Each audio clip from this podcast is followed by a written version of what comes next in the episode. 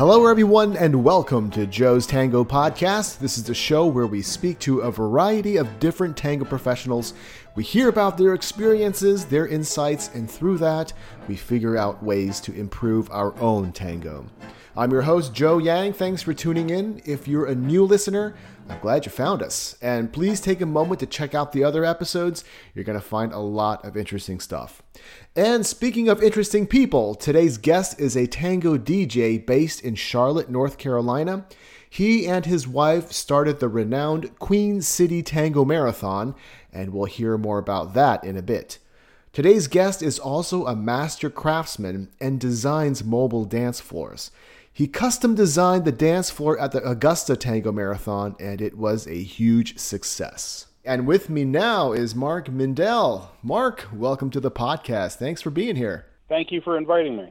All right, Mark. So, how did you fall in love with tango? Oh my goodness, this is uh, quite a story that I enjoy telling. All right. My wife wanted to take some dance classes, so Mhm. this is, I think, in 2009. Mm-hmm. Uh, we'd been married several years, so I said, "Sure." I, I, have a friend that I used to play pool with that I know is a, a ballroom instructor. So we started taking some salsa, you know, the typical cha-cha and rumba classes. Mm-hmm. going, you know, a couple of times a month, just having a little fun with it. And, you know, I wasn't particularly adept at it. I'd much rather play in the pool hall and play pool. that's what I was good at. So we kept and and it was interesting. Well, one Saturday came and she had to go to cl- she went to class and I didn't and my friend Julian who was the instructor said, "I want to show you my new favorite dance." she asked, "Well, what is it?" It's it's tango, and Kim immediately thinks the standard movie tango, Yeah. rose in the mouth, all cheesy. Says, "No, I'm not interested." He said, "Listen, it's not like that. Let me show you." So he did, and apparently she liked it. So when I meet her, you know, at home later, she's all excited, telling me all this. Listen, honey. I can't learn what you're wanting me to learn now with the other three classes, and you want to add another dance? no, I'm not adding another. I'm going to quit and go play pool. This is too much. I can't. My brain can't handle it. So the next time we go to class, you know, I basically tell Julian the same thing. He says, just watch. Mm-hmm. So he puts on the music. So, oh, this sounds nice. And then I watch him and and my wife do you know the the basic eight count, which you know is is not much to learn from, but it's something. And I said, oh, well, this sounds good. And he starts telling me about it that there's an uh, an instructor in our area, Danielle Arredondo, Mm-hmm. and that's who he was taking from. And then if we would like, we would, he would introduce us. So he did, and because I liked the music and I found out it wasn't choreographed, which was my main complaint about everything else. Ah. So that's how we got started. So we got started in the fall of 2011, and we've been going ever since. We were I was hooked from the start, even though I was terrified to go to the Milonga. Yeah. So, so, what was it exactly that that hooked you? I think what hooked me is I enjoyed the music. First, the music was played at a volume that I didn't find intolerable. Okay. Second, that it wasn't choreographed, and it it felt like there was. It's when it was explained it's a walking dance. Oh well, this is something I might be able to learn. Mm. And it it seemed to me that I, I mean, my wife would attest to this that I always had trouble finding the beat in salsa and everything else. That the the way the music comes out to you, it's a cacophony of sounds, and I feel like I can't seem to pick out what I'm supposed to listen to. And the tango music appeared to me at first to be more simple that I could find where I'm what am I supposed to be dancing on Mm-hmm. because of the fewer number of instruments. Yeah. So that was a plus, and so we gave it a try and ended up liking it and never went back to taking any other dance classes. All right. so, what was your very first dance at a milonga like? Oh my goodness. I don't think we even got out there at all. Mm-hmm. We our first classes were in November and the first milonga was only a few weeks after because it's here the main milonga is every third Saturday of the month at the Metropolitan Ballroom in Charlotte. And I think we just sat the whole time. I'm not sure that we even got out. Somehow we just we just stuck with it because we were only taking Friday nights. We didn't because we still had young kids Sure. We didn't take the beginner class, which is taught on Mondays. Mm. So we were kind of thrust into a more intermediate class, which Okay. was a bit of a struggle, but we just stuck with it. Mhm. And then eventually we, uh, hope, I think we improved. Yeah. So the first time you did manage to get out on the dance floor at milonga, uh, what happened?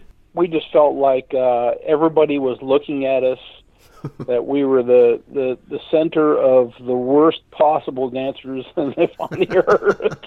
It felt embarrassing, you know, that we were really just felt handicapped Mm. and not really able to progress with now what we recognize as the ronda, which these are all things that you don't really know as a beginning dancer. Yeah. You don't understand the way the room is supposed to move together with the music. You don't understand when you're supposed to walk, when you're supposed to pause. hmm And even you find even today, advanced dancers, some of them don't understand these kind of things. Which Yeah. when you see the ronda stop, hmm it doesn't take but one person to, or one couple to really throw the whole thing in the mix. Yeah. So absolutely. it's difficult to, to have a good night. But it, it, as far as the whole room working together, Yeah. that's always a.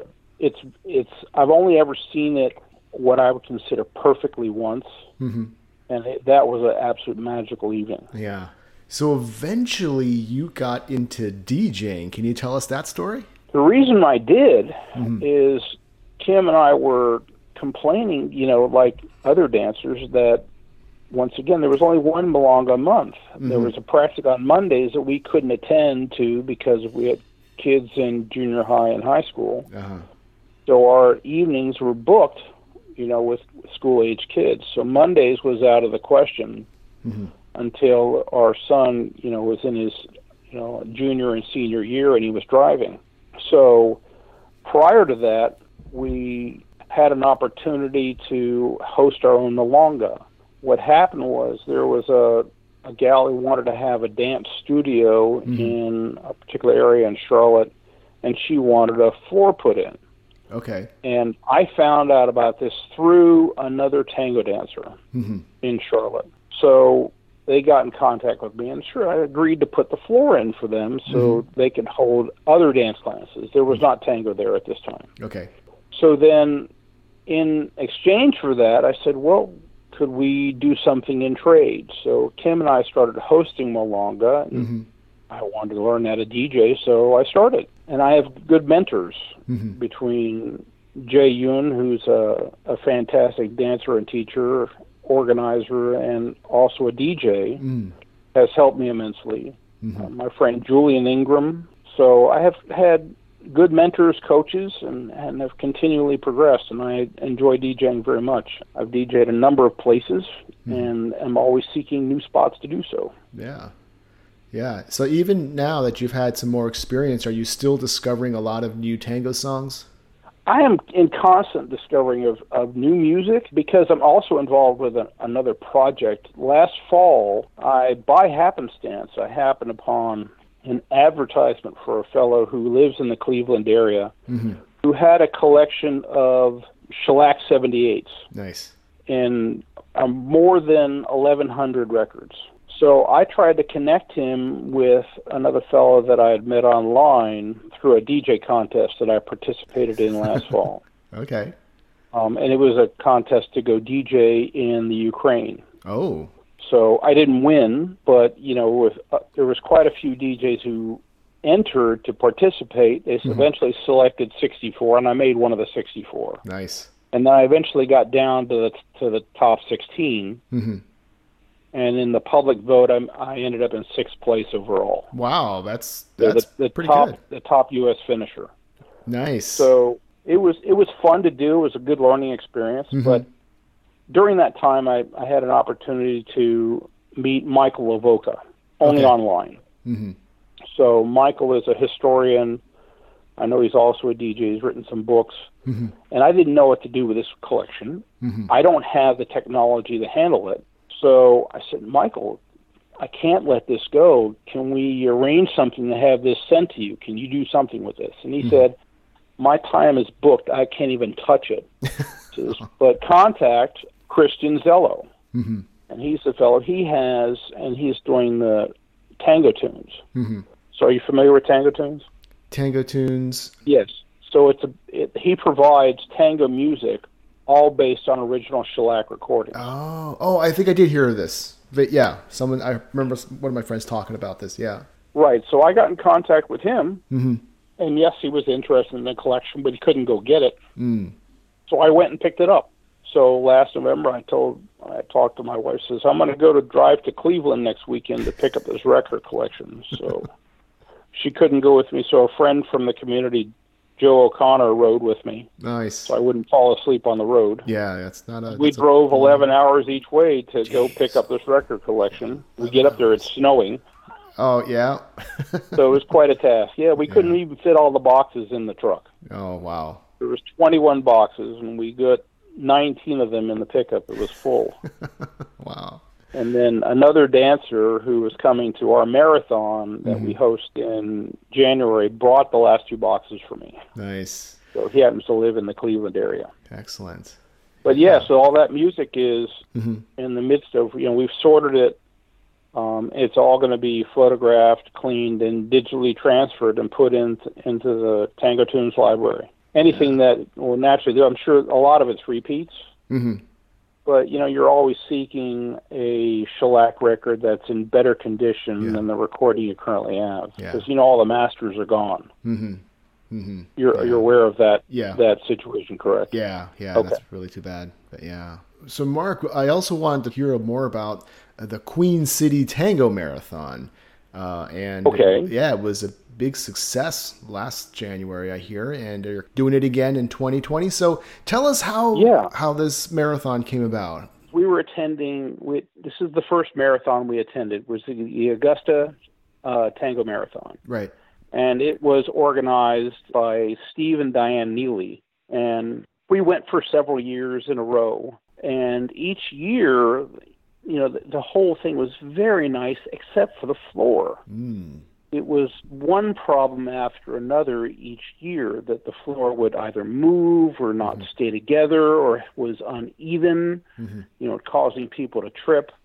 All these various various things, and we had never been to an event that had a portable floor that was held in a hotel. Mm. All the events we'd gone to had always been in ballrooms. So I spoke with Steve about it because we were becoming friends, and I said, I think that I can't believe there's not a better product out there, Mhm. that you can't rent a better floor. So I looked to find if there was one, and I thought for sure there would be because I come from the theater theater world, Mm. and having done stage shows, and, you know, rock and roll, a variety of things as a stagehand, as a technical director and technician, I said there's got to be something out there for this niche. Mhm. And it turned out I couldn't find anything that I thought was acceptable. So I told Steve, says, I think I can build something that's better than anything you can rent or purchase. Nice. So he, he said, Yeah, I'm game. Well, says, Why don't you try? I says, I tell you what, I'm going to build four panels. Kim and I will put it in our living room and we'll try it out. Mhm. Because I had a couple of ideas what to do. So I did. And Kim and I danced on it in our living room. Mhm. Um, and this would be two years ago, this just in February Okay. When when the floor was first tried out. But prior to that, you know, we had I built the floor. This was so this was the previous August mm-hmm. when I made the attempt. So mm-hmm. that would be three years ago this August. So then, you know, we tried it out. We went to and had a small milonga mm-hmm. at a winery at an outdoor venue that was covered with a tent, concrete floor, and we put the wood floor over it, and it was fabulous. Nice. The floor is fast. Mhm. It's easy on your legs, even on concrete, Mm. because of the way I designed the floor. Mhm. So then, you know, and the Neelys came and they danced on it and said, This is great. Can you build more and we'll do it for the marathon? So I did. So I built, went from the 40 panels, so I built another 32. If I remember correctly, we had 72 panels for the marathon, just under a thousand square feet. Mhm. And I think they were scheduled for 150 people to come. Mhm. And it went off fabulously. Everybody loved the floor and had a great time. Nice. So then after it, you know, I figured, oh, this is great. Now I got a floor I can rent. We can use it for little events that we want to do, Mhm. and we'll we'll do it at the Tango Marathon every year. Mhm. You know, Kim and I had been doing some regular local milongas, Mhm. in a space that I had put a floor in, which I think I mentioned earlier. Yeah. So then a couple weeks go by after the marathon, and you know we're getting all kinds of notes from people how they love the floor. and then Neelys call us says we're we're coming to Charlotte because they lived in Augusta. Mm-hmm. Says we want to take you and Kim out for dinner. I said okay, great. So they came and we went out to dinner and dinner we basically eating we're having coffee and dessert Mhm. and they says uh, we got something to tell you guys. Says what? Says we want you guys to take over the marathon. Ooh. So Kim and I look at him and says, "What? Why? We just built this great floor. Everybody had a great time. Why do you want to change it?" Mm-hmm. He says, "No, we want to move to Portland because our daughters live in Seattle and Portland, Mm-hmm. and you know they're having kids. They want to go be grandparents, so they are no longer want to live in Augusta Mm-hmm. because they're retired." And so I said, "Okay." So I look at Kim, and I said, "I tell you what." We're going to talk about it, and we'll give you an answer in a month. Because this, I think this was in in March that we met them for dinner, about a month after the marathon. So Kim and I talked about it, and I said, you know, I think probably eventually we'd have gotten to this anyway. Mm-hmm. It's just earlier than we anticipated. Mm-hmm. So I think we ought to try. And she's thinking, I says, I don't know. This we could lose money on this. Who knows what'll happen? Right. So I tell you what, let's just look for a hotel. Mhm. So we basically went around to every hotel in Charlotte and looked it on, and many were just unsuitable for a variety of reasons. Several were very good, but they wouldn't allow us to play music past midnight. Ah. But then we finally came to the one we're in, where it seemed like everything was perfect. It was nice looking. Mm-hmm. It's a nice area. It's it's on a little lake. There's everything's within walking distance. They got plenty of parking. The ballroom was big, and we could go 24 hours a day because the ballrooms are separated from the hotel rooms Mm-hmm. by the first floor, which has no rooms on it. It's the reception. Okay. So I said, great. And we we found out after that they regularly host other events. So they host Charlotte Westie Fest Mm-hmm. and the Latin stuff that happens annually. Mhm. Um, so it was like, okay, this is great. So we were able to negotiate with them, and and we gave them a deposit. And a year back from January, we had our first one in 2018, Mhm. and we had 210 people come. We were just floored. Mm. The floor went great. The whole event event went fantastic. Everybody had a great time. Mhm. Um, we had so many positive comments about how it was a friendly atmosphere. And we I spent a lot of time Mhm. Making sure our event was balanced for both role and gender. Now, so I was pretty strict, meaning that when we hosted or when we started, Mhm. couples could get in immediately and leaders could. Mhm. But I required all the ladies that were singles to go on the waiting list. And I told them, put your name on the list, but look for a leader. If you find a leader, you're automatically in. Yeah. You know, you just you just get in. And a number of them did that. Mm-hmm. But all the rest, I went and I recruited leads Right. so that every lady who was on the list who wanted to come at the time that I could get them in, Mhm. they came. Now there was a few that changed their plans and they decided not to come, Mhm. but the list was like 40 Mhm. for their first year. Mhm. Now in January, at one time this past for this past January, Right. Um, and we opened up registration the first year in June, and this, for the second year we didn't open it until August. Mhm. And I had over 60 ladies. The very first day of registration, Wow. I had 30 ladies on the waiting list. The very first day Mhm. when it opened in August, and it grew, and it was it was trouble. I was worried. Okay, how am I going to get all these ladies in to the event? And I just kept recruiting guys that I knew Mhm. and convincing guys that balance is in their best interest. Because when Kim and I had gone to other events, that the balance is bad. Mhm. The guys, you never get a chance to sit. You feel obligated Yeah. to go and dance with ladies who haven't had dances Mhm. because there's too many ladies to dance with. And I told a number of ladies, Mhm.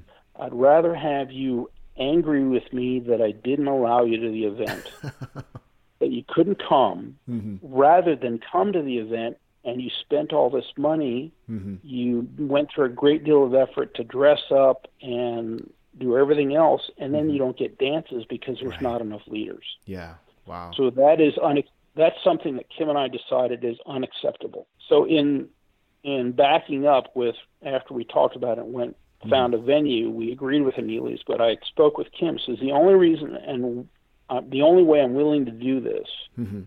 is if we really aim for the fences, that Mhm. we create an event Mm-hmm. that is everything that we imagine we would like in an event. Mm-hmm. I'm not going to do it if we're going to not really go for it and have an event that we would think is mediocre. Right. Yeah. So my goal was to to make our event the standard that other events are measured by, Mhm. not that we measure up to anybody else. So that's the, that's what we sought to do. So then the second year, this past January, we had 296 come. Wow. So we grew 40 plus percent Yeah. in one year Mm-hmm. from 210 to 296. Mm-hmm. And eight people paid and didn't come. Oh. We would have had 304. Wow. So that's how we came to do the, the Queen City Marathon.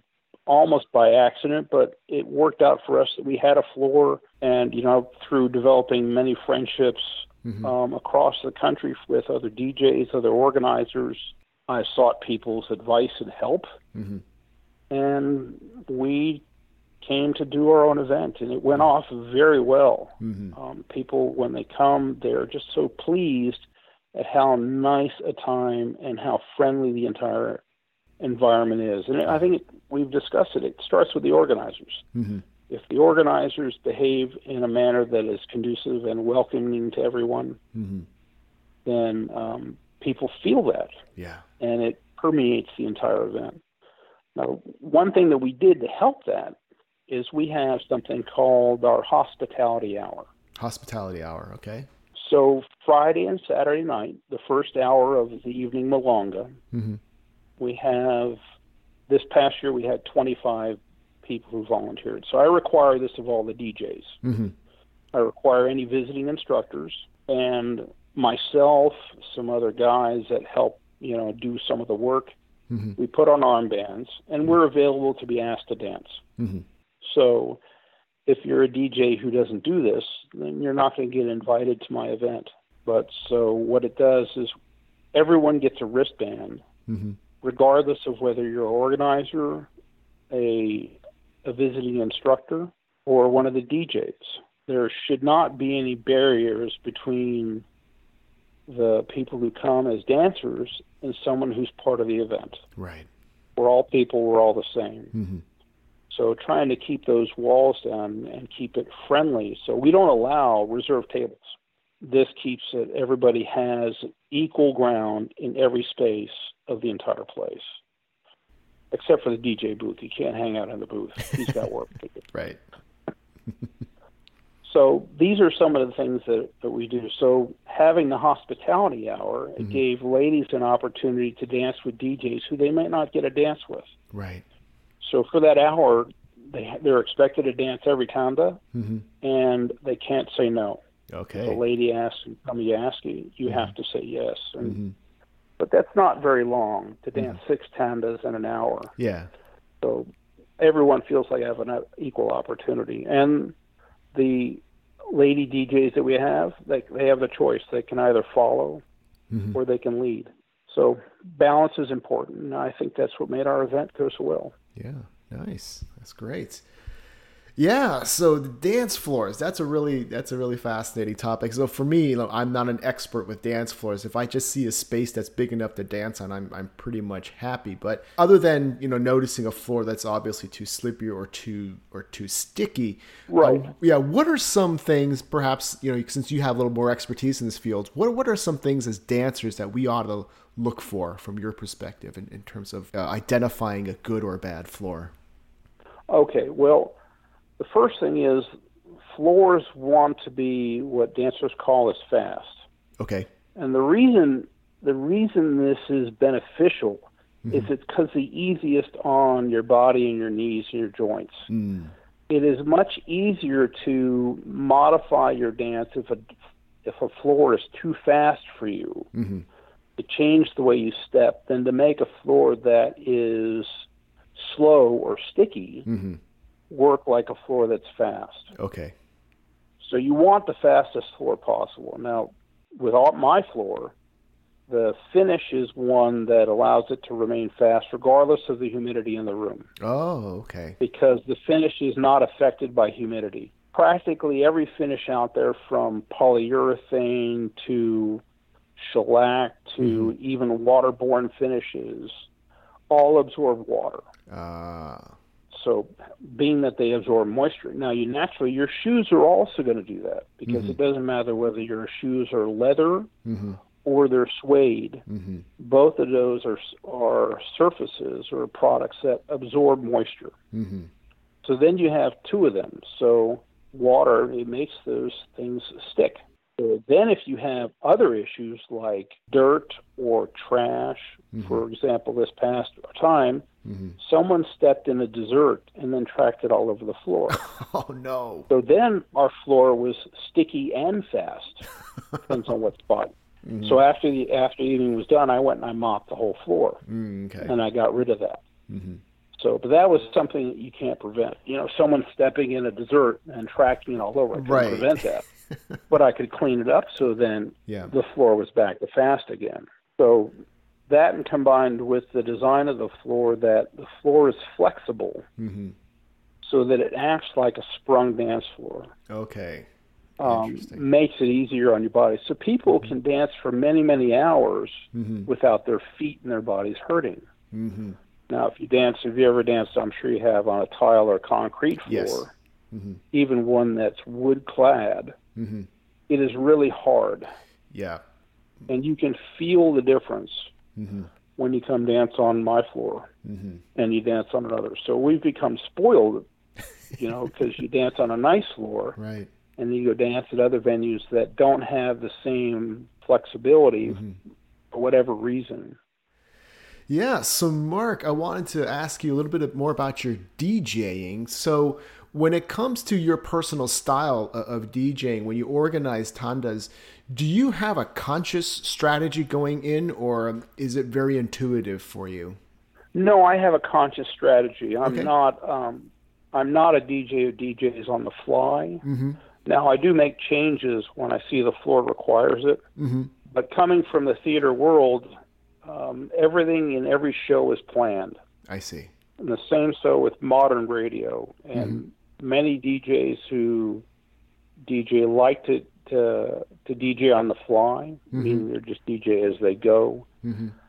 At least this is this is my view and my opinion, and I don't think that that lends itself to being the best for a um, a particular event. Mm-hmm. So there's lots of considerations. One, right. how how many tandas or excuse me, how many milongas are in this event? Mm-hmm. Is this event a weekend event? Is Mm-hmm. it longer? Is it shorter? Is it a one night? Mm-hmm. Whether it's a daytime or an evening event. Mm-hmm. All these things come into play as to how I make decisions about what I'm going to play and for the, the type of crowd that if I'm aware of it. Mm-hmm. So some places you go, the crowd might be a little older than usual. Mm-hmm. So playing music that is at a, a high pace Mm-hmm. can be difficult for them. Mm-hmm. So you might vary the pace or slow it down a little bit Mm-hmm. where it's not so exhausting to dancers who are in the 60 plus age group. Mm-hmm. It depends on the group that's being that's in attendance. Mm-hmm.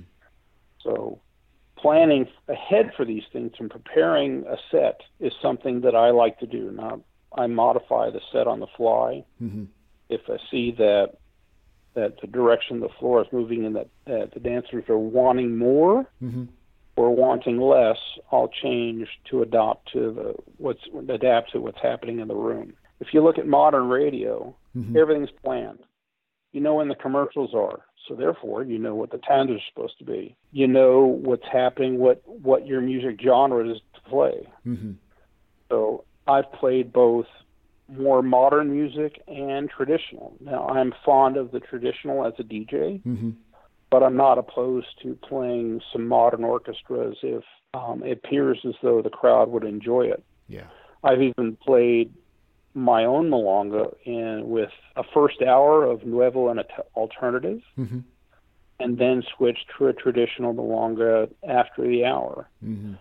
Then what happens is the dancers who enjoy the the modern Mm-hmm. they get the dancers who don't enjoy that will come just for the traditional. So both groups tend to be happy. But I try not to intermix the two in the same milonga. I don't find that to be conducive to the flow of the entire milonga. Mm, I see. Very interesting. Yeah, it's really fun to hear about different DJs and their their styles. Yeah, it folks, is. Yeah, they're folks like you. I'm I'm kind of like you. I like to pre-plan my playlist for the most part, and then there are those who are just on the fly, and that's that's kind of cool how how we see the different contrasts and how they work. But yeah, I, I think, think that it's mm-hmm. go ahead. It's difficult to do it on the fly. You really yeah. have to know, really, really know your music. Yeah. And have your music super well organized. Mm-hmm.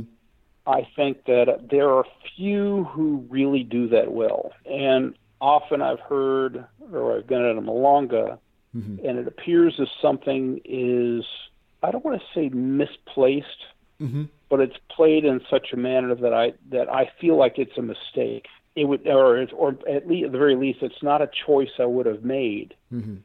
And you can see that in how dancers dance. They they're out there and they say, "Well, this this is a little familiar, but there's something different about it. Mm. Maybe the songs weren't played in in the most conducive order to bring the dancers to the floor. Mm-hmm. If you see if you see dancers skipping the first song, mm-hmm. it's because that song didn't bring them to the floor. Ah. And then suddenly they're getting on to the second song. Oh, now this is one I know. Mm-hmm. Well, that's an indication you played the wrong song first. Ah. Interesting. If you're reading the floor. Yeah. Yeah. Okay. Right. Well, Mark, this has been a lot of fun. Thanks again for your time. So, where it do we find out? Fun. Yeah. Where, where do we find out more about you online and also the Queen City Tango Marathon? You can find me or by email at impulse to tango. Okay. At gmail.com. That's impulse with the numeral two. Okay. And the Queen City Tango Marathon is naturally that plus.com. Okay. I'll have that in our show notes so people will be able to look it up very easily. And yeah, thank you again. You sent me a very nice personal invitation to last January's marathon. Unfortunately, I wasn't able to make it. I was out of town, but I do hope to make it in 2020. I'd love to meet you in person and to... I hope I hope I would love to meet you in person. I hope I get a chance to. Yeah. And if you need something else from me, don't hesitate to call. If there's any part of the podcast you'd like to redo, sure. Just no, give me think, a ring. I think we got it it was great talking to you. Thank you for calling, and I yeah. really ap- appreciate being able to be on your podcast. Yeah, yeah, it was my pleasure. All right, Mark, we'll stay in touch, and yeah, I'll talk to you soon. Have a great day, Joe. You too. Take care. Okay, I haven't really thought too much about dance floors, and I'm glad Mark was able to give us some neat information about them. Now, I really don't like sticky floors, and I'm pretty sure you feel the same way, but I had no idea that choosing the right type of varnish can have an effect on that. And the thing about choosing a varnish that doesn't absorb moisture, yeah, neat stuff. I never knew that before. Mark mentioned that the Tango Marathon he and his wife organized pretty much started by accident, and while talking to him, it's clear that many of these happy accidents came about because he had a proactive mindset. He was proactive in offering his skills as a craftsman to help other dance studios, the Augusta Marathon, and his own tango community. Now, many of us listening might not be able to build dance floors like Mark, but we have other skill sets that can probably benefit our communities in some big ways. So don't be afraid to step up and put forth some ideas. And if there is a big idea you want to try, you're probably going to need help. And chances are there are other dancers around you who have the skills to help get your plans off the ground. So go for it instead of waiting for someone else to come up with big ideas. So, the next Queen City Tango Marathon takes place in 2020 from January 10th to the 13th in Charlotte, North Carolina. Go check out Mark's amazing floor and meet some really nice folks. So, thank you again, Mark, for sharing your thoughts and experiences. And thanks to all you listeners for tuning in. I am incredibly grateful to have you as an audience. If you're enjoying the show, please take a quick moment to visit iTunes, SoundCloud, or whichever podcasting platform you're using. Subscribe if you haven't already, and please leave a five star rating and review. That helps out a lot. To help keep the podcast going, I'm also accepting donations through PayPal. There's a link in the description and also one on the podcast website. Thanks for your support. Okay, that's it for today. You've been listening to Joe's Tango Podcast. I'm Joe Yang, and I'll talk to you again soon.